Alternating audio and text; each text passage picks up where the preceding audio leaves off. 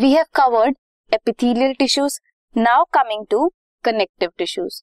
Connective tissues are most abundant tissues in our body. सबसे ज्यादा क्या प्रेजेंट होता है? Connective tissues.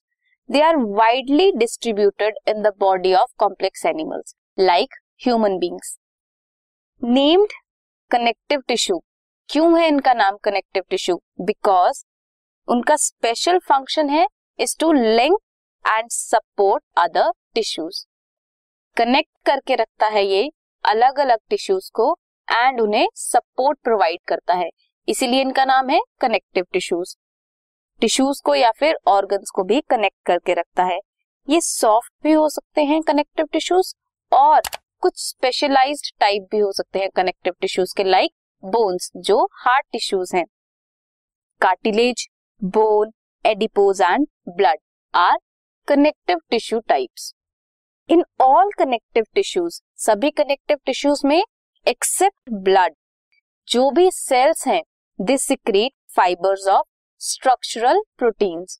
वो स्ट्रक्चरल प्रोटीन्स कौन सी हैं? कोलेजन और इलास्टिन.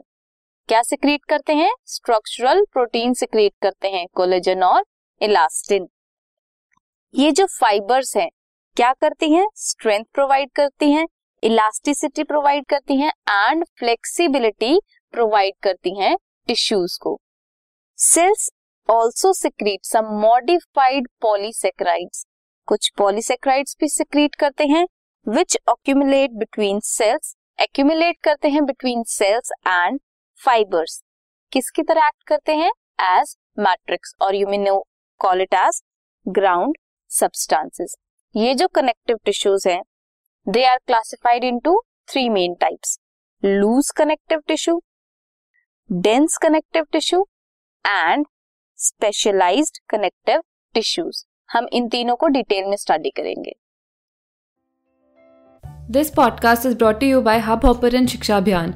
अगर आपको ये पॉडकास्ट पसंद आया तो प्लीज़ लाइक, शेयर और सब्सक्राइब करें और वीडियो क्लासेस के लिए शिक्षा अभियान के यूट्यूब चैनल पर जाएं.